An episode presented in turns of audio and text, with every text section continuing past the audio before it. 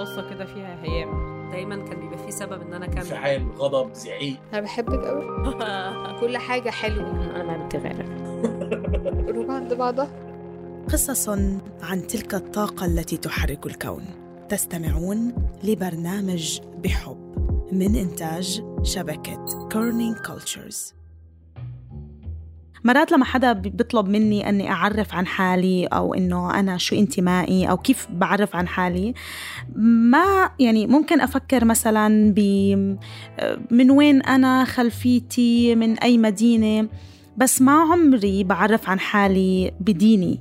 الدين ما عمره كان مربوط بالمكان اللي أنا عشت فيه أو انولدت فيه. يعني ما عمري بعرف من العيلة مثلا آه هذا ممكن يكون آه، هيك طائفته أو ممكن يكون هيك ديانته. آه يعني عمري ما تخيلت إن أنا مثلا قاهرية في مسلمة. يعني عمر الحاجتين دوت ما مع بعض بالنسبة لي. بس آه، أعتقد إنه في لبنان ده شيء طبيعي. يعني إنه لما حد يسألك انتي من فين أو من أنهي ضيعة في لبنان هو ضمنيا بيسأل عن دينك. آه وكمان ممكن من اسم العيلة يعرف ويحدد بدقة غريبة انت من أنهي ضيعة بالذات. ودي طريقة إن هو يسألك بيها عن دينك من غير ما يحرجك. أنا كمان اكتشفت من طبعا أصدقاء اللبنانيين كمان إنه الاسم العيلة كتير بيحدد من وين أنت شو طائفتك وشو ديانتك. مع إنه أنا بالنسبة إلي مثلا ممكن مرات بفلسطين وأنا متأكدة إنه مثلا ممكن بمصر وبأماكن تانية اسم العيلة ممكن ممكن مرات بحدد الوضع الاجتماعي. بس مش هالقد على أساسه بتعرف كتير أشياء بتعرفي مثلا ديانة وطائفة. ومرات بحس إنه ليش مهم أو مش مرات دايما بفكر إنه ليه مهم إنهم يعرفوا هاي الديانة في لبنان في 18 طائفة منقسمين جغرافيا على حسب مذهبهم. فطبعا يعني متعايشين مع بعض ضمنيا يعني وبيختلطوا مع بعض في الشغل وبيعملوا صداقات وبيحتفلوا بأعياد بعض بيروحوا أفراح بعض وكل حاجة. بس في الآخر الطائفية بتحكمهم في حاجات كتير وبالذات اجتماعيا في موضوع الجواز. ما بفهم لما يكونوا تنين عن جد بحبوا بعض وممكن يتفرقوا أو إشي يفرقهم بسبب الديانة. آه، دي حاجة بالنسبة لي الصراحة آه، بتخض كمان إنه اتنين بيح يكونوا بيحبوا بعض آه، ولكن اللي يفرقهم الدين والمجتمع. فعشان كده أنا حاولت إن أنا أوصل لناس عملوا غير كده. في قصتين بالذات ألهموني بيجمعهم الإيمان بحرية الحب والاختيار. وأعتقد يعني في أي جواز ده أهم حاجة لو ما كانش من أهم الحاجات. بس طبعا زي ما انت قلتي يا شهد إنه لما بيحصل كده المجتمع بيبقى عائق كبير جدا وفي تساؤلات ونظرات المجتمع ما بتخلصش. أول مرة إنه اهلاتي بيسألوني هو لأنه كان كان تقريبا بهيدي الفترة عم بيجي لعنا كل يوم على البيت. فأول مرة بيسألوني طب إنه شو علاقتكم وشو ناويين تعملوا؟ أكيد أكيد ما كنت بعرف الجواب بوقتها ده صوت اللي صار مزهر تتكلم عن حبيبها رامي سر الدين اللي حكايتهم تبتدي في كافي شوب في بيروت. أنا كنت آه، أروح على الكافي شوب تقريبا كل يوم بعد الشغل كنت آه، أروح أقعد بالكافي شوب للمساء. كنت دايما أشوف اللي صار بالكافي شوب ويوم من الأيام جمعت آه، الشجاعة المطلوبة. ورحت طلبت منها قلم وكانت يعني بادرة حديث. so so, حديث جر بعده. اسمي رامي. كيفك؟ شو بتعملي؟ وأنا مسافر. إذا بتحب يجيب لك شيء معي من لندن. استغربت شوي. إيه إنه قبل كان هو دايما شوفه بذات المحل وكان دايما يطلع فيه بطريقة هيك حسها شوي غريبة. آه بعدين لما اجى حكاني إنه كان أول مرة بحسه إنه اف عن جد كتير محترم. إنه قبل لأنه كان بس يطلع فيي وإنه هيك بتعرفي لما يكون حدا عم بيطلع فيكي من بعيد وإنه ما عم تعرفي شو بده إنه بتحسي شوي بتحسي هيك شوي غريب. وبعدين لما اجى حكاني لا بالعكس إنه كنت مرتاحة جدا يعني. وبعد ما رجع رامي من السفر فضلوا يتقابلوا في نفس الكوفي شوب وبعد عشر أيام بس رامي قال اللي صار إنه معجب بيها.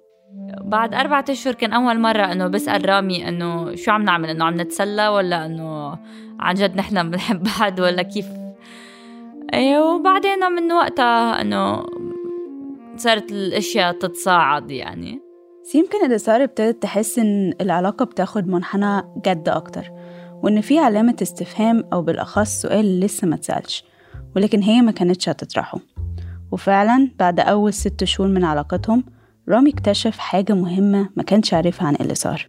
بلبنان سهل جدا تقدري آه، مثل ما بيقولوا تقفري الشخص من من حديثه ولهجته بس اللي صار كانت مضيعتني ما كنت عارف إنه هل هي من طائفة المسلمة أو هي من طائفة المسيحية.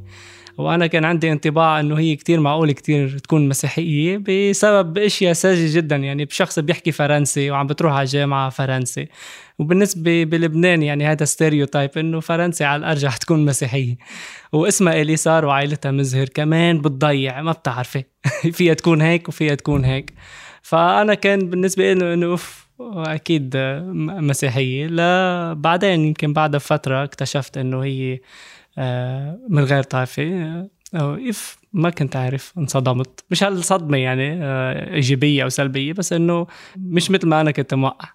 بس بعتقد من وجهة نظرها ما كانت رح تضيع من الأول. شكلي درزي وبحكي درزي و... اللي صار ما كانتش من نفس طائفة رامي. هي سنية ورامي درزي. طب ليه ما سألتوش بعض بطريقة مباشرة؟ أنه ما كان يعني لي صراحة الموضوع ما كان بيعني لي إذا حيكون درزي ولا حيكون مسيحي ولا حيكون شو ما بده. ما سألت لأنه بالنسبة لشاب حابب to آه، impress صبية أو آه، يعني آه، تاخد فكرة منيحة عنه بده يجرب قد ما في يفرجيها إنه مش هالشخص يعني متعصب دينيا أو عنده تمييز ديني. سو بيجرب الإنسان يعرف بغير طرق. هيك كل اللبنانية بيعملوا يعني إلا إذا في شخص جدا صريح. بيفقعك. أول سؤال قبل ما تقولي له مرحبا بيقول لك شو طائفتك رامي وإليسار كانوا متصالحين مع إنهم من طائفتين مختلفتين بس طبعا كانوا عارفين إنهم هيلاقوا اعتراضات كتيرة في مجتمعهم. في لبنان بالرغم إنها ما زالت من أكتر البلاد انفتاحا في الشرق الأوسط الموضوع معقد أكتر من أي مكان في الوطن العربي. وعادة بتظهر تفرقة ما بين الطوائف لما بينفتح موضوع الجواز المختلط. المواقف اللي زي دي بتبرز بقى الانتماء الطائفي لكل شخص أو تخليه يتمسك بطائفته أكتر. لدرجة إن الوضع ممكن يوصل للرفض أو حتى التبرؤ من أفراد العيلة الواحدة أو إملاء شروط على الطرف التاني زي تغيير الديانة. يرجع أساس الطائفية للاستعمار الفرنسي اللي خلق الشعور ده ما بين الناس واللي عززوا الحرب الأهلية. بالرغم إن مفيش عداوة ظاهرة دلوقتي ما بين المجتمعات السنية والدرزية في لبنان غير إن التفرقة الاجتماعية واضحة بسبب اختلاف المذهب وكون الدروز أقلية فالجواز ما بينهم ممنوع منعا باتا حتى لو أن درزي حب يتجوز من مسلمة سنية أو من أي طائفة تانية لازم يغير ديانته. طبعا بيبقى فيه اختلافات ما بين كل عيلة والتانية على حسب درجة تشددها. بس الموضوع ده أكيد كان هيسبب مشكلة لأهلهم اللي في نفس ذات الوقت ابتدوا يسألوهم بكثرة عن طبيعة علاقتهم. كلمت أهلي أول شي أمي كان عندها هيك مثل صدمة لأنه ما كان بدها إياني أنه كنت مع حدا درزي. مش لأنه هي أنه ما هي بس لأنه أنه كيف بدها تروح تقول لأخواتها أنه أنا عم بظهر مع حدا درزي وأنا أول بنت بالضيعة يعني بتكون مع حدا مش من نفس الدين. وبيي وقف مع أمي بس لأنه بده ياخد موقف معها مش أكتر. بس إنه بي ابدا ابدا يعني شخص منه متدين ابدا وما بيعرف ولا شيء خاصه بالدين. مامة رامي برضه زعلت بس أهله ما وقفوش قدامه. كان عندهم شرط واحد بس. لا بي أكيد دغري اقتنع يعني المهم بالنسبة لبي إنه إنه ما تغير مذهبك. وبلبنان هاي شغلة كتير يعني يمكن بغير دول ما مش هالشغله مهمة يعني بالنهاية الدروز يعتبروا إسلام. بس بلبنان لأنه مذهبية كتير متغلغلة بالنفوس. فبالنسبة لهم لا إنه ما ما تنقل مذهبك مثل هيدا كان الطلب الوحيد يعني. لو فكرنا لحظة في السياق الأكبر هنلاقي إن طلب زي ده مش غريب. في ظل إن تغيير المذهب بالنسبة للدروز ممكن يبقى بمثابة اختفاء أو موت لدينهم. وده بسبب إن ما ينفعش أي حد يعتنق المذهب الدرسي. كان في اختيار ممكن يساعد إن رامي ما يغيرش ديانته وهو الجواز المدني. فكرة كان بقالها كذا سنة مطروحة في لبنان سببت جدل كبير في المجتمع. ولكن كان بيفكر فيها رامي وإليسار كمخرج من تضييقات القواعد الشرعية والمجتمعية. الأول قالوا يستنفذوا كل الاختيارات اللي قدامهم ويجربوا الطريقة التقليدية بالذات إن ده كان هيرضي عيلة إليسار بالأخص مامتها. المحامي نصحهم بأنهم يعملوا كتب كتاب وحاولوا فعلا بس فشلوا. فدقت ماما للشيخ وأول ماما عم تقول للشيخ مرحبا شيخ إنه زوج بنتي درزي قال لا يجوز وعصبت أكثر قال وقتها إنه الحب شيء والزواج شيء آخر. فقالت له شو يعني؟ أنه بتروح آه، ما بعرف إذا بدي أقولها ما حتطلع بولا أي طريقة محترمة. بس أنه بتروح بتع قد ما بدها ولما بدها تتجوز بدها تتزوج حدا من نفس الدين. فبوقتها إنه هيدا قالت أمي إنه لا خلص ما عادش حنعمل الزواج الديني فعلا لجأ رامي واليسار للجواز المدني. أو بمعنى آخر إنهم يتجوزوا بره المحاكم الدينية التابعة ليهم مش قدام سلطة دينية. بس للأسف مش في لبنان. قررنا نتزوج بقبرص آه، أولا لأنه أسهل أسهل شيء للزواج المدني لحدا لبناني يتزوج بقبرص.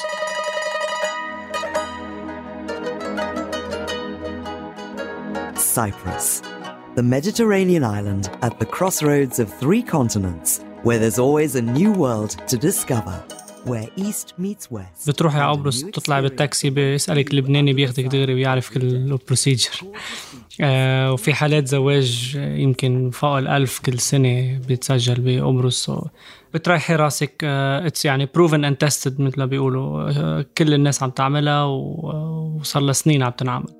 ممكن لبنانيين يتجوزوا في الخارج تحت قانون صدر في 1936 تحت الانتداب الفرنسي. اللي في واحدة من مواده بيعترف بكل زواج حصل في الخارج بشروط معينة ويسمح بتسجيله في لبنان بغض النظر عن ديانة أو طائفة الأشخاص. مئات من الأزواج المختلطين اتجوزوا حتى الآن في قبرص اللي بقت وجهة جواز لناس كتير بسبب قرب مسافة السفر وقلة تعقيدات العمل الورقي وبسهولة يقدروا يتغلبوا على العقبة القانونية اللي بتمنعهم من الجواز في لبنان.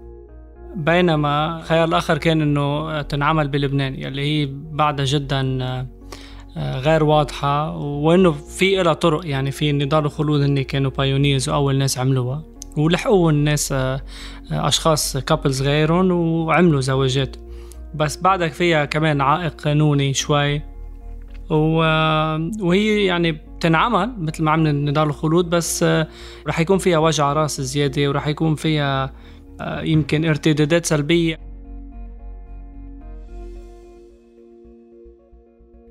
صحيح إن جواز رامي واليسار مسجل ومعترف بيه في لبنان بس ما يقدروش يتجوزوا على أرض لبنان. مفيش غير قليل نجحوا في كده زي مثلا نضال درويش وخلود سكرية. اللي معروفين بنضال وخلود. اللي ممكن يكونوا أشهر زوجين جربوا إنهم يتجوزوا مدني في لبنان ونجحوا على رغم التوقعات. الإعلام اللبناني ساعتها احتفل بجوازهم واعتبروه من أكبر الانتصارات في الحياة المدنية.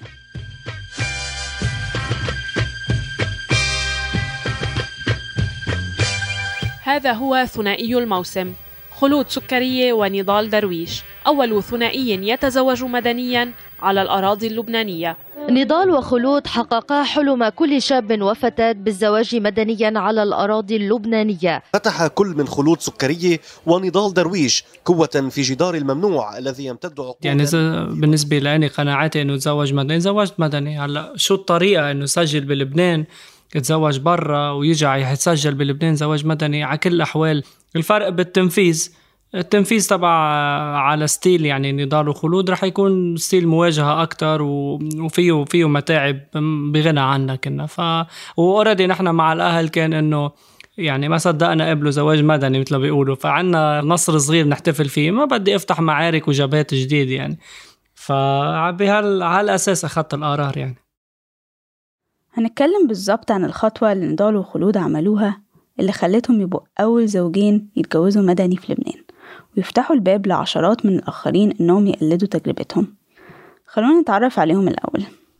نبتدي بالسؤال المعهود اتعرفتوا على بعض إزاي وإمتى؟ كنت أنا بحاجة لدروس إنجليزي آه، لقوي حالي باللغة وكان عندي رفيق يلي هو مسائب خيا لخلود آه، وخلود معروفة إنه هي معلمة إنجليش كتير شاطرة. فكرمال هيك طلبت منه إنه أستعين بخلود لتساعدني بدروس الإنجليش ولحسن وضعي باللغة. و... وعملنا أول آه، لقاء بيني وبين خلود. هلا وقت اللي صار أول درس وقعدنا لوحدنا بغرفة وبلشت هي تدرس إنجليزي آه كنت أنا شارد يعني ما كنت عم بسمع كتير الإنجليزي شارد بجمالها. فكانت الأسئلة بالإنجليزي بس موجهة حول الحياة يعني إنه آه، بعدة مواقف بالحياة إذا صار معك هيك شيء شو بتعمل إذا كذا يعني هيك كان في مثل استنطاق إذا بدك. وهون قررت إنه نبلش نلمح أو نخطي خطوة لقدام. ابتدوا عدياء يتقابلوا لمدة ست شهور بس خلوا علاقتهم في السر لكذا سبب منها نظرة المجتمع ليهم. هلا نحن من اللي على الشمالي بعلبك الهرمل أنا بالنسبة إلي أهلي محافظين وما كتير بيحبذوا هالأمور. هو كان عايش ببيروت وهو بالآخر شاب يعني فالمجتمع اللبناني ما كتير بي بينظر له نظرة دونية إذا صاحب. أما أنا بنت كنت كل حياتي عايشه بعلبك وبتعرفي بعلبك في تقاليد معينة. فوقت نزلنا على بيروت okay حبينا بعضنا بس مثلا أنا وش أنا شغلي بالحمراء وهو شغله بالحمراء. صرنا نلتقي بكفيات بالسر مطعم نطلع على بريك من الشغل نلتقى ونرجع نرجع على شغلنا. وبس يجي هو لعنا عشية يسهر على بيت أهلي أنا وياه ما نحكي. يعني إنه كأنه ما لنا علاقه ببعض هو في خيي جاي بس. كنا أنا وخيي ساكنين مع بعض. بيوت شباب يعني أنا وياه وأبن خالتي. وكان هاي الفترة بدنا نتعرف عم بتعرف أنا وخلود على بعض وكان تلي... رقمها على تليفوني. فما كان فيي سميها خلود لأنه خلود كانت تعمل لي missed call ات بين اثنين بحبوا بعضهم missed call تصبح على خير missed call وينك missed call اشتقت لك missed call آه، أنا تحت. هيدا كمية ال missed call ات هيدي كلها إلا ما بلحظة من اللحظات يكون التليفون قدام خيا يلي هو كان ساكن معي تقريبا فترة ثلاثة أشهر اللي عم نحكي مع بعض. فكنت مسميها ميرنا على التليفون وهو يقول لي دقت ميرنا عملت لك مست كول ميرنا خيا. هلا بعدين خبر هودي الأمور وكانت يعني لأنه مثل ما بيقولوا يعني نوايانا كانت صافية وكانت هاي الأمور طبيعية تنعمل ما مشكلة حتى هو خلقت له ضحك. وبسرعة لقوا إن ما بينهم حاجات كتير مشتركة. خلتهم يقربوا من بعض. فنحن آه، من الأول كان المشترك بيناتنا هو له علاقة بالفكر بالمنهج بالرؤية السياسية الرؤية اللا طائفية للبلد. آه، من الأساس هو إنسان منه طائفي وأنا كمان بس أنا كنت محجبة. ورغم إني أنا محجبة أنا ضد الطائفية وأنا مع زواج مدني وأنا مع كتير أمور. وهو كمان انصدم إنه أنا محجبة ومن منطقة بعلبك الهرمل وفكر بهاي الطريقة. فهذا الشيء صار يقرب بيناتنا أكثر ويكون مشترك بالأفكار إذا بدك. وهي البيسس تبعت علاقتنا هي أفكار مش بس حب. يعني هي أشياء أفكار رؤية آه اجتماعية سياسية للبلد كله بشكل عام. ومرة كانوا قاعدين في كافيه واجهته إزاز وتداركوا إن والدة خلود شافتهم.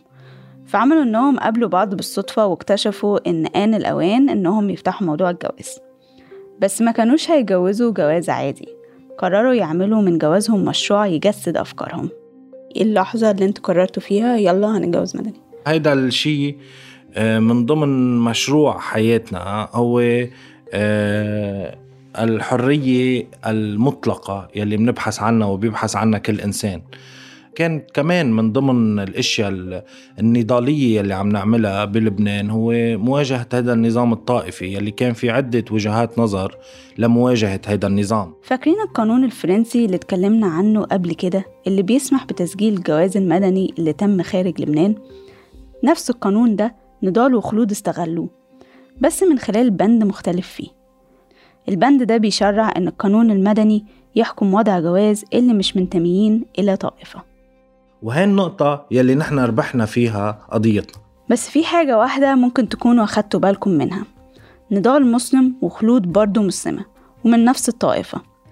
والقانون واضح وبيقول إن الجواز المدني يجوز بس للي مش منتميين لديانة أو طائفة معينة. فإزاي القانون هيطبق عليهم؟ كانوا لازم يعملوا إجراء اسمه شطب الإشارة. شطب الإشارة يلي هو بلبنان على أوراق الثبوتية يعني مثلا الإخراج القيد الفردي اللي هو ورقة الهوية آه، مكتوب شو الدين وشو المذهب تاعول كل إنسان لبناني. فكرمال هيك كانت الاستراتيجي اللي تستخدم حل اللي كانت يومتها بال 2009 إنه نحن نقدم على خطوة شطب الإشارة ونصير بس لبناني. أو حرية عدم التصريح عن الدين اسمها يلي هي بس بتصير أنا نضال لبناني مش نضال مسلم أو نضال مسيحي أو نضال شيعي أو نضال سني. آه، وهيدا الشيء الكامل لبناء أوطان حقيقية خاصة بالشرق الأوسط. 2012 قدمنا الوراق على الوزارة. آه بعد منا آه كنا موعودين من الوزير شربيل إنه يستصدر هاي الأوراق وما نحتاج نفوت على أشياء إعلامية. لكن بعد انتظار شهر على الوزير شربيل بتاريخ آه بشهر واحد 2013 أرسلنا العقد إلى الوسائل الإعلام. وهونك بلشت الضربه يعني بلشت الخبريات تتصاعد آه، الخطوات الاحتجاج تتصاعد من مظاهرات لمقابلات تلفزيونية لمحاضرات بالجامعات. نحن والقانونيين اللي كانوا عم يشتغلوا معنا. يعني قمة الفرحة لأنه عملنا شيء رسالة صار سنة عم نشتغل عليها نحن رحنا على البيت تعشينا وتليفوننا عم بيرن عادي ونمنا. فقنا الخميس ب 13 واحد 2013 كل لبنان كانت أولا كان كل لبنان عم يحكي عن الموضوع. لم يتوقع نضال وخلود أن زواجهما سيحدث ردود فعل كالتي تلقياها حتى الساعة. يومين ثلاثة صار مية بالمية من الشعب اللبناني. بيعرفنا خمسة أيام صرنا معروفين عالميا. Khulud Sukaria and Nadal Darwish sparked a passionate debate when they celebrated the first civil marriage on Lebanese soil. كان بالأول آكل ساندويش عادي على الشارع ما تفرق معي. هلأ بجي عم باكل ساندويش عم باكل ساندويش العالم كلها عم تطلع. الزواج المدني حلم عند كثير اولا فتحنا السوشيال ميديا الصبح مع تليفوننا ما عم يهدى. آه، أهم البرامج آه، عم تحكي عن الموضوع وعم تسألنا وعم تاخذ منا مقابلات ومواعيد وبدنا نشوفكم و و و. نطلع أنا وخلود ببعض ونضحك إنه إنه طولوا نحن مش محضرين هالقد. يعني okay مجهزين بالوعي وبالثقافة وخاضين المعركة لفترة سنة ونص قبل ما تنكشف على الإعلام بس إنه هيدي تكون تحت هيدي ال projecteur الضوء يمكن. هالقد بهالكثافة وبهذه الطريقة مخيف. فحسينا بمسؤولية كبيرة لأنه أي تصرف خطأ من نحن منا نحن اثنين حيروح أمال كتير لدى اللبنانيين عاقدين أمال على هاي الخبرية وعم يحلموا بهيدي القصة من زمان. وبعد ما درسوا القوانين سنة ونص مع قضاة ومحامين قدر نضال وخلود في أوقات مختلفة إنهم يشطبوا ديانتهم وبالتالي يتجوزوا مدني.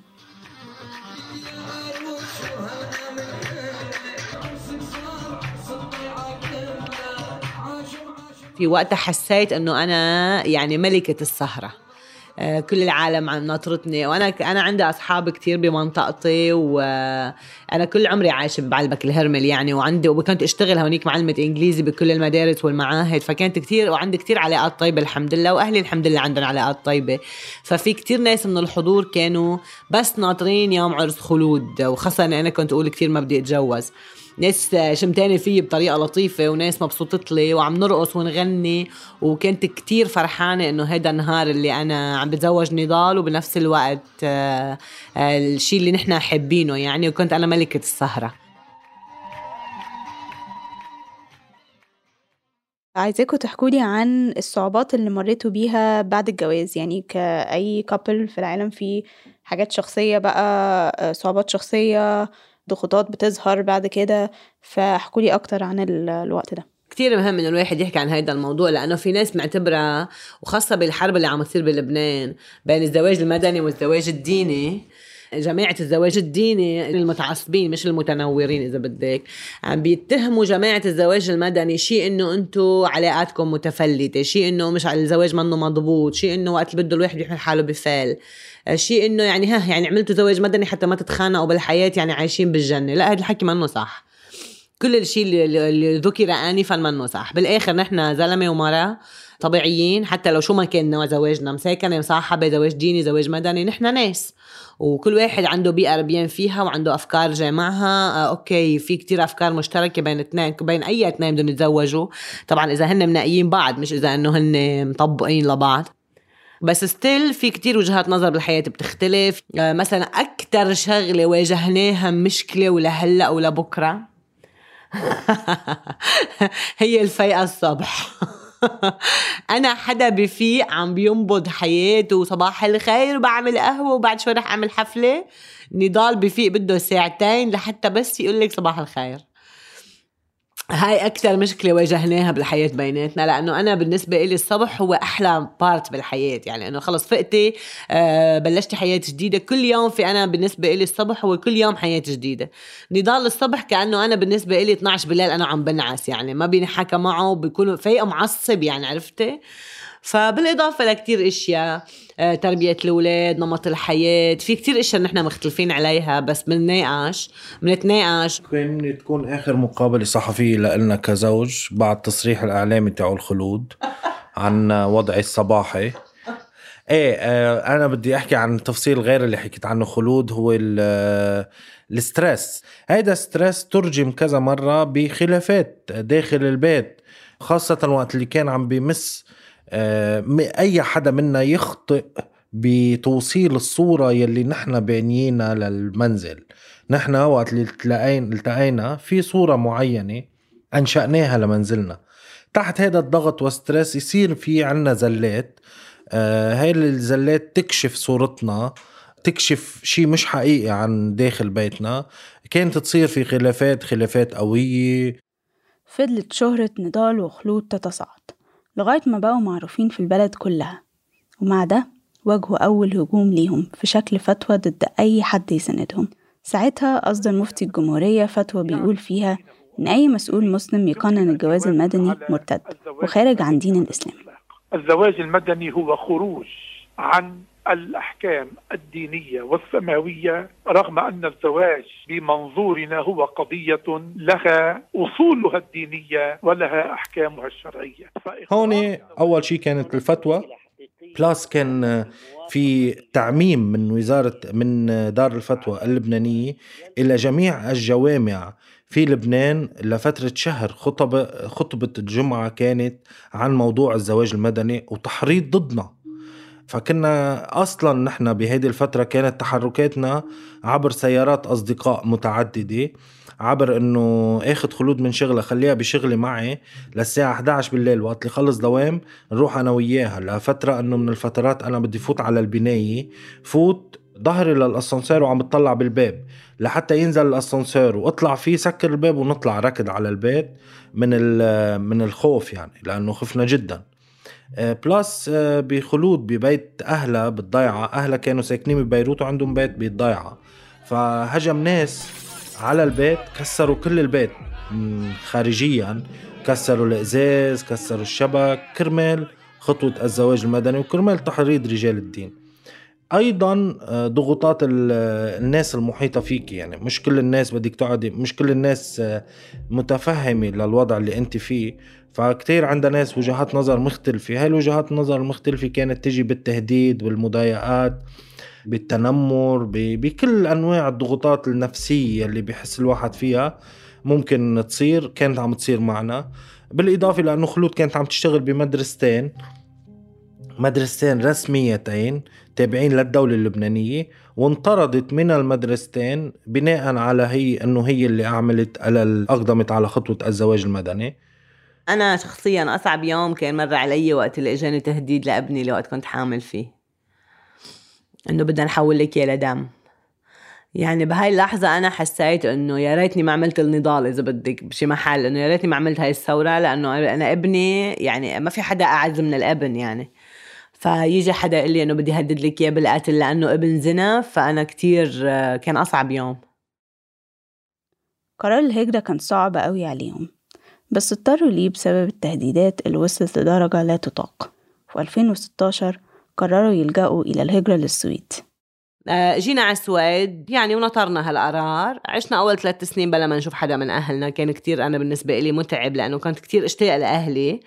آه، بعدين أمي إجت لعندي زيارة وخففت شوي, من التعب إذا بدك النفسي. بعدين لسوء حظي الكبير ب 15 يوم بيي مرض وتوفى. وهلا بندم إنه أنا بمحل من المحلات. ما كان فيني أصلا. أنا انحطيت بموقف وقت البي مرض إنه أو برجع على لبنان بسحب لجوئي لأنه السويد ضلت أربع سنين. لهلا نحن منا موافق علينا نبقى بالسويد. لأنه اعتبروا إنه لبنان دولة قائمة وإنه هي فيها تحمينا وإنه ما في حرب بلبنان لازم نرجع. فنحن عم نعمل استئنافات وأنا وقت اللي مرض بيي وتوفى انحطيت بموقف مفصلي بحياتي إذا بدك إنه أو ببقى بالسويد مشان مستقبل ولادي أو بسحب لجوء وبرجع بشوف بيي ويعني هلأ بعدنا عم نجرب نستأنف نجرب شو فينا نعمل بالسويد فعم نناضل رجعنا للنظام من أول وجديد. يلا لا في خوضة في خوضة في خوضة يلا لا بدك تسجل جول يلا. 1 2 أيوه. سألت خلود عن رؤيتها للمستقبل لأولادها بالذات ولو ممكن تتخيل في يوم من الأيام إنها ترجع لبنان. بالمستقبل القريب صراحة ما بعتقد فينا نرجع على لبنان. أنا كأم على الأقل أنا مستقبل ولادي عندي أهم من كل الكرة الأرضية. بالنسبة لي فأنا ما فيني أنزل على لبنان أقعد أدور على مدرسة بح... يعني مستحيل لاقي مدرسة منا طائفية مدرسة إنسانية بالطريقة اللي هلأ متواجد فيها ابني بال... بالسويد. ببلادنا لا في كتير فوارق اجتماعية وأخلاقية وتمييز وتنمر وكل التفاصيل وأنا هاي ما بدي ابني يتعلمها يعني. فهلأ هون وإن شاء الله إذا بدنا نرجع على لبنان بنرجع بركي يكون لبنان بوضع أحسن. نضال وخلود لسه بيدفعوا تمن كبير لاختيارهم. بالرغم انهم قدروا يسجلوا جوازهم في لبنان لما حاول أزواج تانية إنهم يكرروا تجربتهم من بعد 2014 اترفضت طلباتهم وفشلوا إنهم يسجلوا جوازهم مع الدولة. بس ممكن يهون عليهم إن نتيجة خيارهم مهدت الطريق أكتر شوية على ناس زي رامي وإليسار إنهم يبقوا عندهم الشجاعة إنهم يختاروا الجواز المدني غني لا تتجو غني لا يقدروا يكونوا تتجو مع بعض ويكونوا عيلة.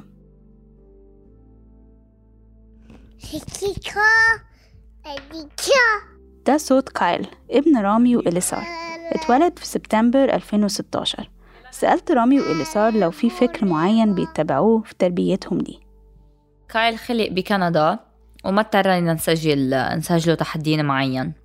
وهلأ بفوت على المدرسة وهون نحن بالإمارات بيسألوا شو الدين تبعه أو الطائفة وحطينا أذر أخرى لحتى لما نصرح هو شو بالضبط. ما بيهمنا ابدا انه نكون عم نربيه على دين معين قد ما بيهمنا نكون عم نربيه على قيم معين معينة. بيهمني أنه هو يكون بيحترم غيره وبيحب غيره وأنه هذا هذا الشيء الوحيد اللي بيهمني كيف بيكون محترم؟ آه، كيف بيعامل باحترام؟ كيف بيتفهم الآخر؟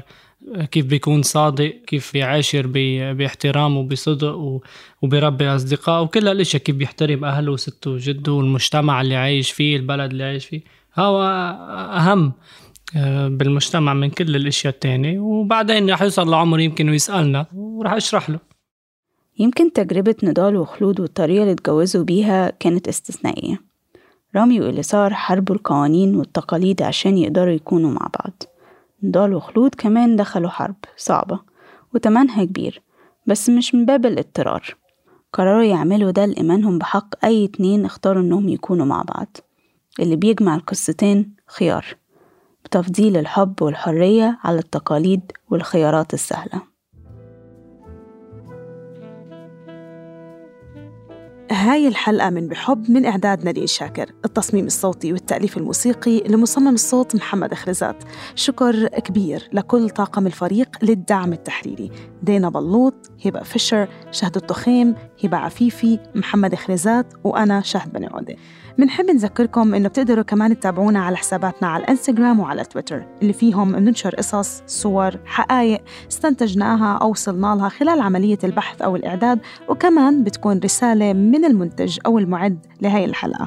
تقدروا تتابعونا على تويتر شبكة Kerning Cultures at KC Network Arabic. طلب صغير لكل مستمعينا. إذا حبيتوا الحلقة شاركونا تقييمكم واتركوا لنا رأيكم لأنه التقييم والرأي بيسهل كتير إنه الناس تلاقينا على منصات بودكاست أكتر. وإذا حبيتوا الحلقة شاركوها مع أصحابكم خصوصا الأصدقاء اللي لسه ما اكتشفوا عالم البودكاست. احكوا لهم عن عالم التدوين الصوتي وعن القصص المتنوعة وعن المحتوى اللي ممكن يلاقوه في هاي المنصات. شكرا للاستماع وإلى اللقاء في حلقة جديدة من برنامج بحب.